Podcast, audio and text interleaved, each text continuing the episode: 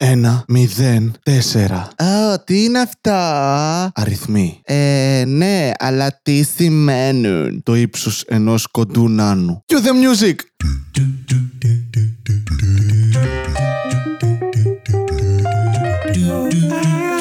Άχρηστο podcast του Βασίλη Κατέρη. Άχρηστο podcast.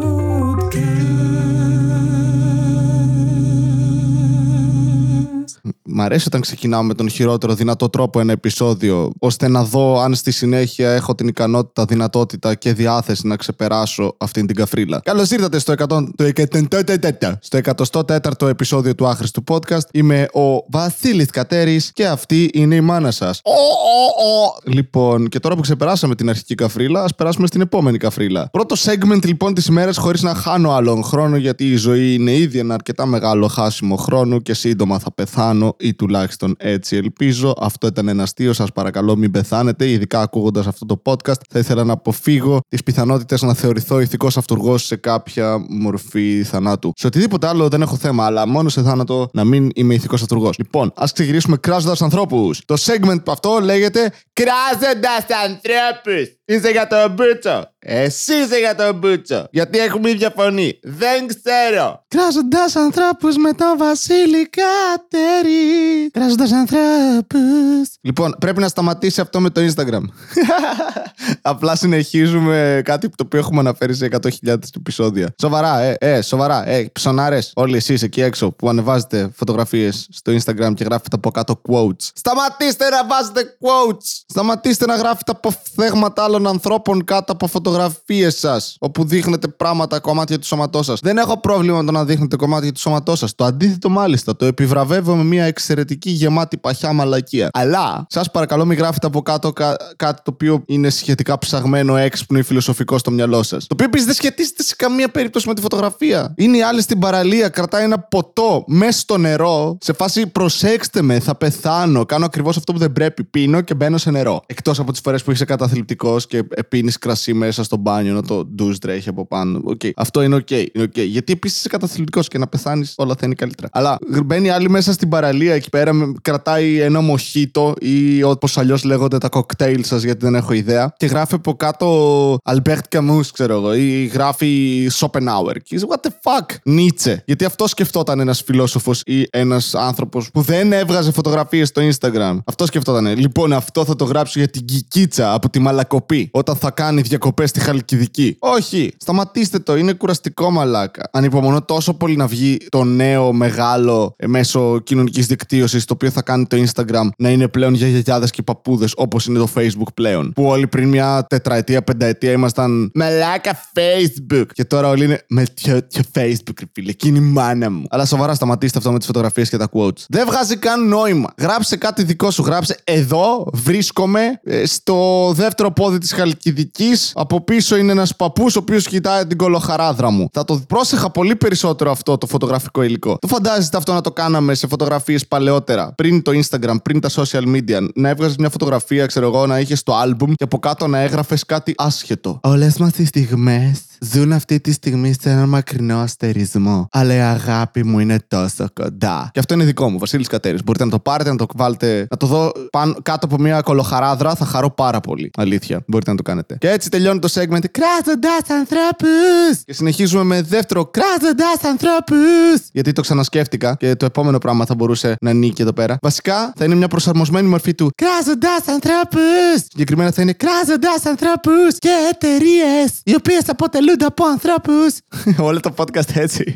Τα χειρότερα. Μου γράψατε και χτες.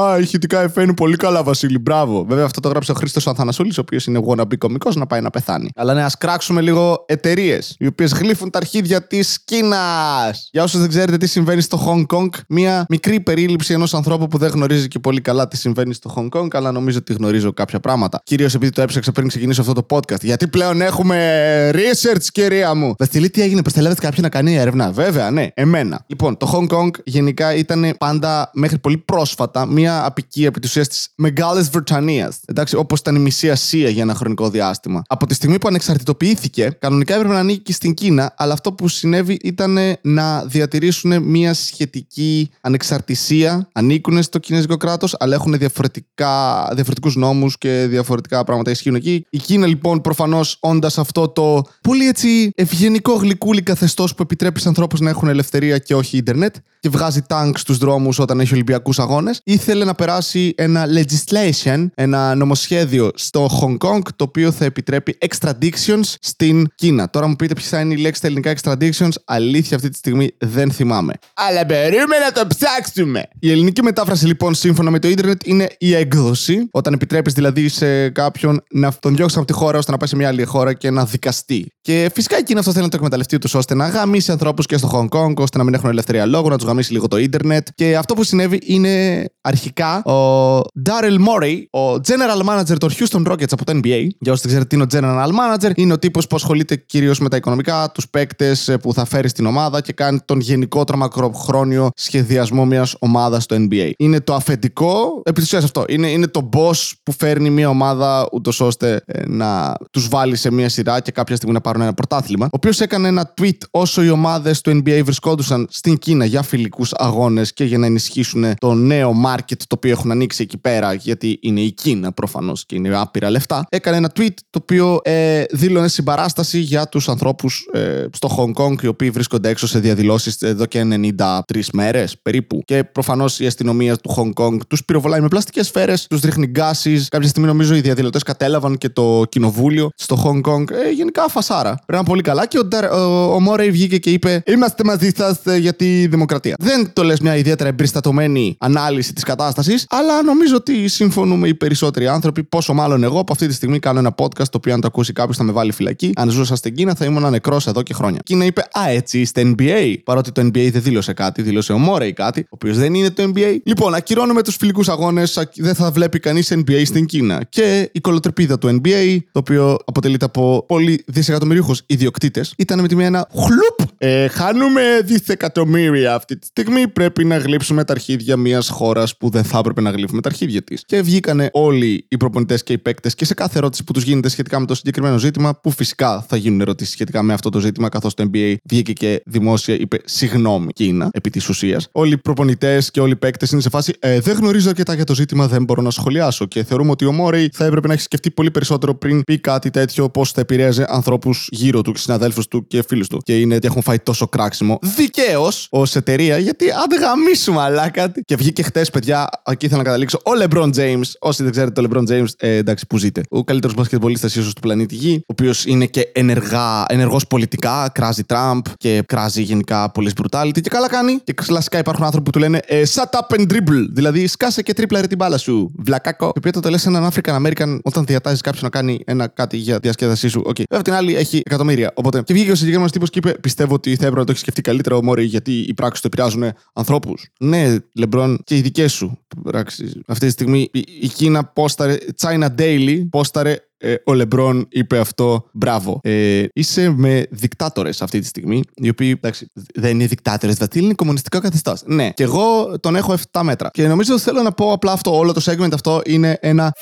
Fuck you! Λατρεύω το, τα, τα, τα λεφτά, ρε μαλάκα, τα λεφτά. Τα λεφτά, οκ. Okay. Όταν έχεις τόσα πολλά λεφτά, δεν μπορείς κάποια στιγμή να πεις: ξέρεις τι, έχω ήδη πολλά λεφτά. Και να μην έχω πολλά περισσότερα λεφτά από αυτά που έχω τώρα, δεν θα πάθω κάτι. You know what, China? Fuck you. Δεν θα, ήταν, δεν θα έπρεπε να είναι πιο εύκολο αυτό. Δηλαδή, η κατάσταση, η κατάσταση του δεν θα χειροτερεύσει. Δεν είναι ότι θα, θα σου γαμίσει η Κίνα με κάποιον τρόπο πέραν του ότι, OK, θα κυρώσει το N B A στην χώρα της. Πούτσα σου! Ναι, έχεις κάνει επενδύσεις. Cool! Τράβα κάπου μια γραμμή, ρε μαλάκα, σε φάση. Αν σου λέγει αυτή τη στιγμή η Κίνα, έλα πάρε μου δύο πίπες, θα πήγαινες? Όχι. Α, άρα το πρόβλημα επί της ουσίας δεν είναι ότι θα χάσεις λεφτά, είναι ότι δεν σε αφορά τόσο άμεσα. μέσα. Το λατρεύω αυτό. Δηλαδή, αν αυτή τη στιγμή η Κίνα έλεγε σε κάποιον ε, θέλω να γαμίσω τα παιδιά σου, προφανώς και κάποιοι από αυτούς τους ιδιοκτήτες και όλους αυτούς τους ανθρώπους και τους παίκτες οι οποίοι βγήκανε και δεν είπαν τίποτα, θα έλεγαν ε, όχι, δεν γίνεται αυτό. Θα χάσεις εκατομμύρια. Ε, εντάξει, αλλά υπάρχει μια αξιοπρέπεια εδώ πέρα. Α, τώρα υπάρχει αξιοπρέπεια. Ε, εντάξει. Συγγνώμη. Ε, λοιπόν, ο σημερινός χορηγός είναι οι Τρίενες. Τρίενες. Αυτά τα γιγάντια πυρούνια που έγιναν γνωστά μέσω υποθαλάσσιων θεών ήρθαν για να μείνουν. Κυρίως επειδή είναι καρφωμένα στο έδαφος και στο σπίτι σου και πάνω στη μάνα σου. Είναι αναγκαίες για κάθε σπίτι. Οι Τρίενες μπορούν να χρησιμοποιηθούν σαν πυρούνια αν είσαι γίγαντας, σαν όπλο αν είσαι μονομάχος, στην αρχαία Ρώμη βέβαια, ή σαν ασφαλής τρόπος να τηγανίσεις κάτι. Γιατί όλοι ξέρουμε ότι τα τηγάνια γαμιούνται. Σκότωσε το διαχειριστή σου όταν σου ζητήσει τα κοινόχρηστα, εκτοξεύοντας την Τρίενα κατά πάνω του αφού του έχεις δώσει ένα προβάδισμα είκοσι μέτρων για να έχει και ένα ενδιαφέρον το σπορ. Σούβλησε τον φίλο σου, τον Θανάση, ο οποίος δουλεύει ως διάκος στην εκκλησία. Βγάλε λίγο κρέας από τα δόντια σου αφού έχεις σουβλήσει και έχεις φάει τον διαχειριστή σου και τον Θανάση. Οι Τρίενες βγαίνουν σε μεγάλη ποικιλία μεγεθών και χρωμάτων. Μπορούν να πραγματοποιηθούν ειδικές παραγγελίες για τους μικρούς μας φίλους, οι οποίοι θέλουν να εξερευνήσουν το βυθό της θάλασσας και του ωκεανού. Ο Jean-Jacques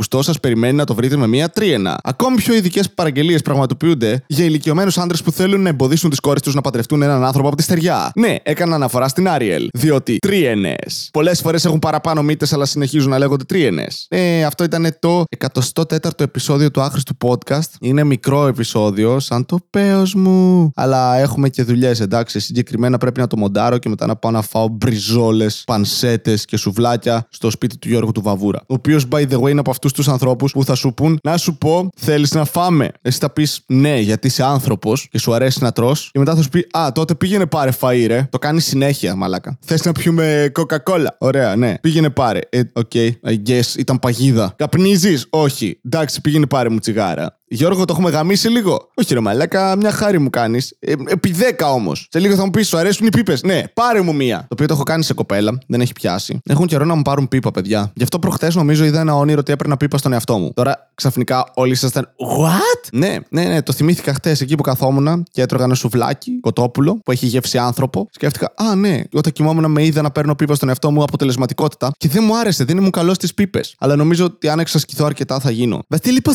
έφτασες? Δεν ξέρω. Ήταν σε όνειρο, εφιάλτη εννοείς. Όχι, όνειρο, όνειρο, όνειρο το χαρακτηρίζω. Και απλά έσκυψα και ήμουν ξαπλωμένος και έφερνα με κάποιον τρόπο. Ήμουν πάρα πολύ ευλίγιστος στον ύπνο μου και έφερνα το πέος μου στο στόμα μου. Βασικά ήμουν και πάρα πολύ καυλωμένος, οπότε έφτανε κάπου στο στήθος μου το πέος μου. Θέλει, τι λες, ότι είναι τεράστιο. Και άρχισα να μου παίρνω πίπα. Ναι. Και προσπαθούσα να με ικανοποιήσω. Αλλά είναι δύσκολο όταν κάνεις δύο δουλειές ταυτόχρονα. Και ικανοποιείσαι και ικανοποιείς. Γι' αυτό δεν μου αρέσει το εξήντα εννιά με άντρες. Λοιπόν, αυτό ήταν το άχρηστο podcast, τέλος πάντων. Γιατί αρχίζουμε να ξεφεύγουμε και αποκαλύπτω πολλά περισσότερα πράγματα πόσα θα έπρεπε. Άρα ευχαριστώ ειλικρινά που το ακούτε το επεισόδιο. Όπως και τα προηγούμενα επεισόδια, δεν χρειάζεται να το δείξετε σε κανέναν ή να σχολιάζετε ή να κάνετε απολύτως τίποτα. Η ζωή είναι μάταιη, όλοι θα πεθάνουμε. Αλλά τουλάχιστον μέχρι τότε, ας χάνετε τον χρόνο σας μαζί μου για να αισθάνομαι ότι έχω παρέα. Αυτά τα όμορφα. Αντίο.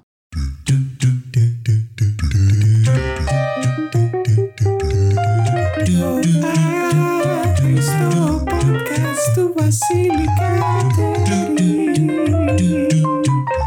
Άχρηστο podcast.